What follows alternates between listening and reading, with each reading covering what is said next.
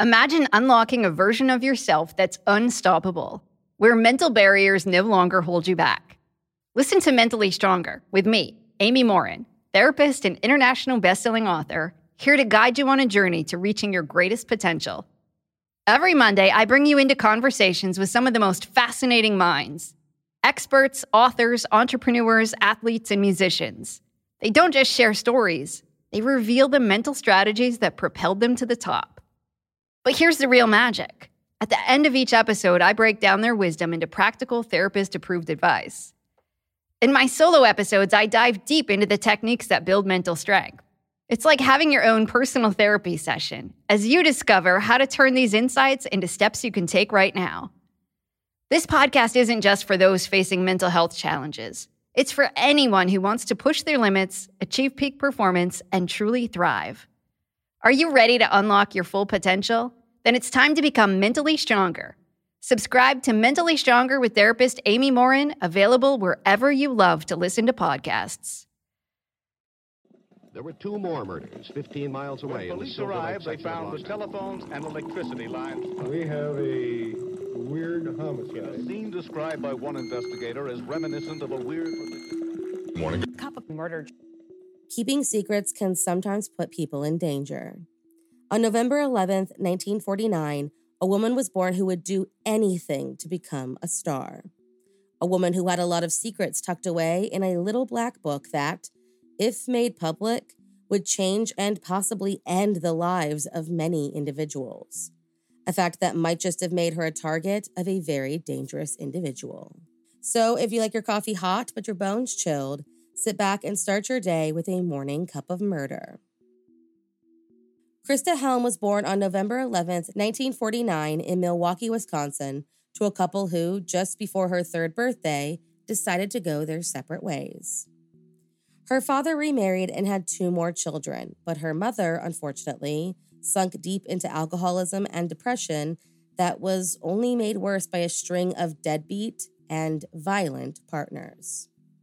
Men who allegedly took advantage of Christa and her sisters, while her mother stood idly by. When things became too much to bear, the three girls went to live with their father and his new family. It was while there that Christa decided to toe the line and push some of her boundaries. Loving being the center of attention, she was often spoken about and chastised for behavior that didn't align with the small town Wisconsin lifestyle. Like when she, at 16, fell in love with a 26 year old man, Gary Clements, and within weeks of knowing him, got pregnant and, under the pressure of her family, had a shotgun wedding.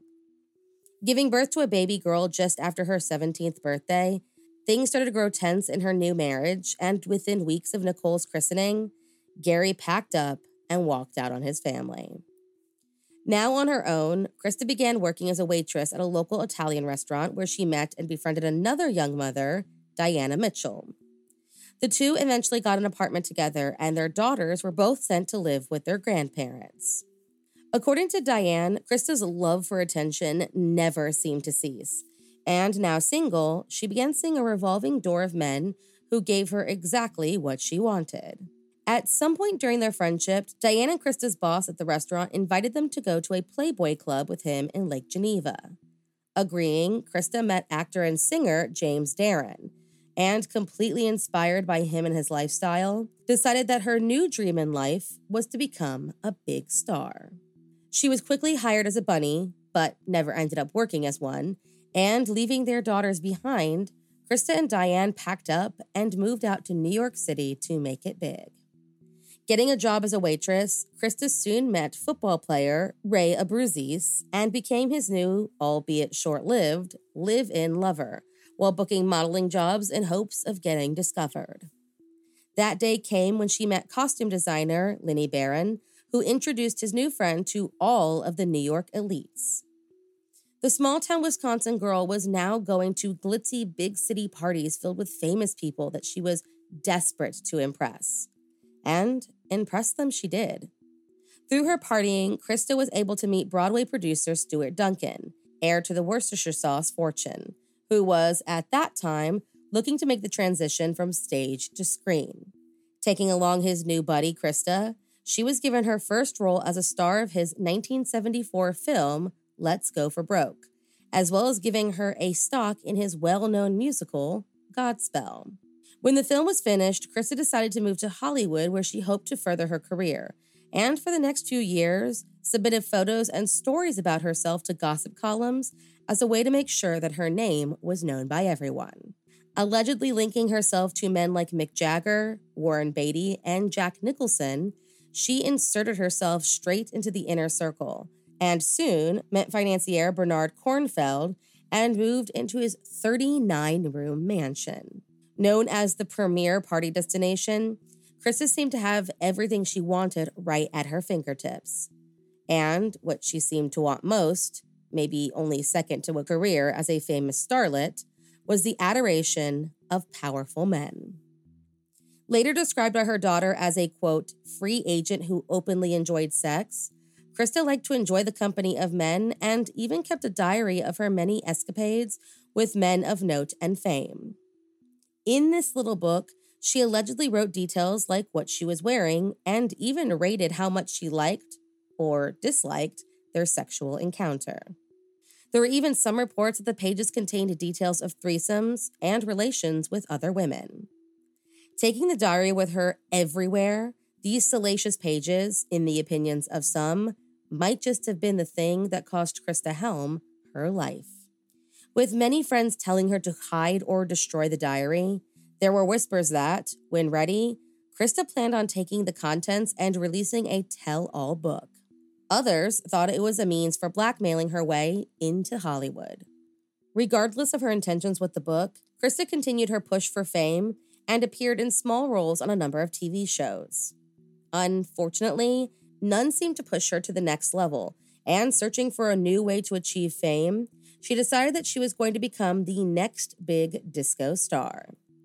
Signing with Casablanca Records, Christa and the producer who was brought in to work with her, DJ Frankie Crocker, did not get along. And with their relationship fizzling out, so did her chance at creating a big hit.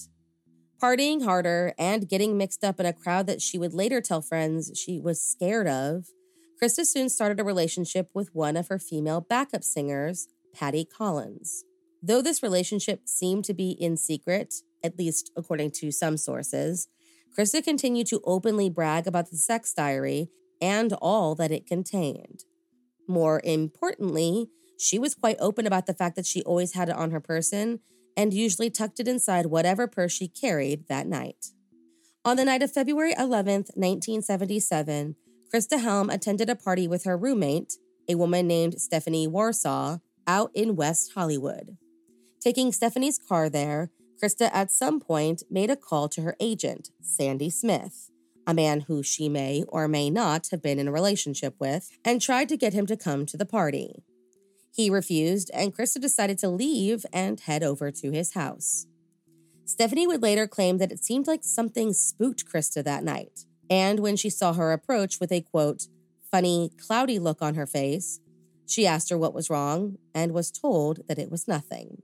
About to spend the weekend at the beach with her boyfriend, Stephanie handed over the keys and left the party.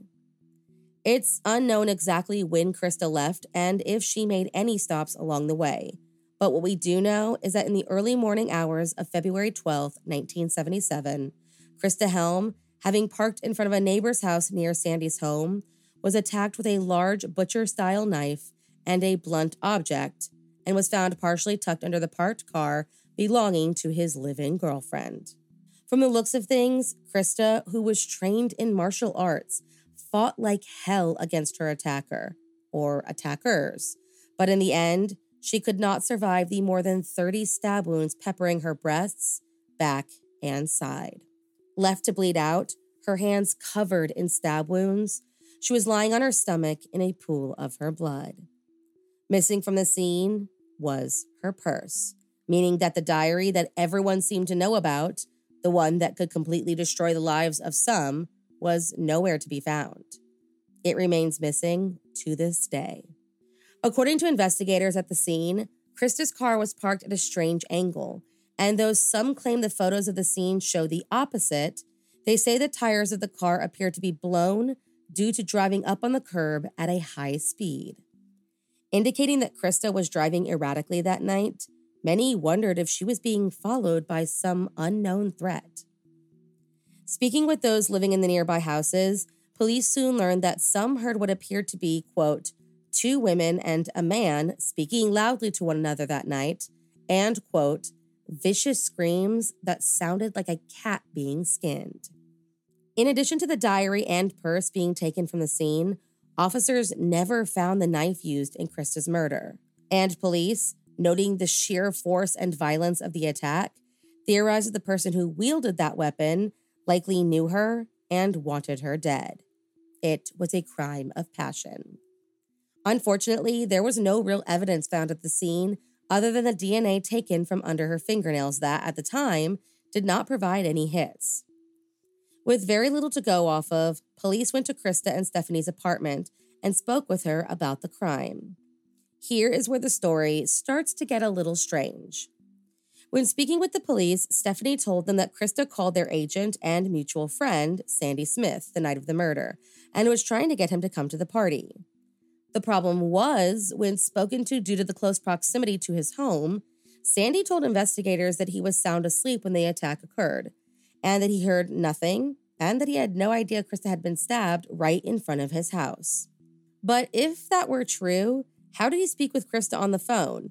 And why were people seen going in and out of his house all night long? Including the person who, on his walk to Sandy's door, found the body at 1:30 a.m. Thurman Brooms, the man who found her, said he stood there and watched as Christa took her final breath. And when she did, he ran back to his car and drove to the nearest police station to report the discovery. On December 5th, 1979, Thurman himself would be killed in a drug related assassination. Now, pegging Sandy Smith as a potential liar, investigators started looking into Christa's personal and professional life. And pretty quickly, learned all of the salacious details of both. With too many leads and far too many loose ends, the Los Angeles Sheriff's Office passed the case off and moved on to the next crime, having never figured out who killed Christa Helm and why. Which, of course, means that many suspects have been publicly named over the last few decades. Let's start with the most obvious one Sandy Smith. Considering Christa was attacked right outside his door and that he was caught lying to the police, it's not surprising that many point to him as the main suspect, especially considering the allegations that he had mob ties, was part of the Hollywood party scene, and was overall considered a shady character. Others, however, point to a man named Rudy Mozella. According to sources, Rudy was a drug dealer who lived with Blair Aronson, the keyboardist working on Christa's disco album. She reportedly purchased cocaine from Rudy, and the exchange got violent.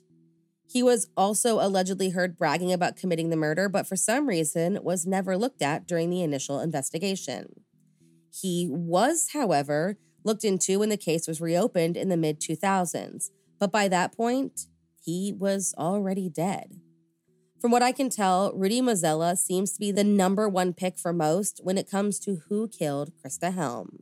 But unable to be interviewed and with no direct evidence pointing in his direction, it's unlikely he will ever be officially named as her killer. Especially considering there are still more potential suspects. Men like Tony Sirico, who played Paulie Walnuts on The Sopranos. According to the reports, Stephanie said Tony showed up at their apartment shortly after the party to check on Christa's welfare.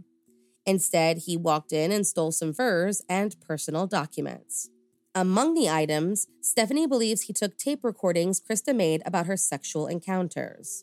Tony was not interviewed back in 1977, but in 2006, when the case was reopened at the behest of Christa's daughter, he, after initially seeming cooperative and friendly, suddenly shifted and claimed that he didn't remember her and denied ever going into that apartment. His attorney stopped the interview before any further questioning could take place.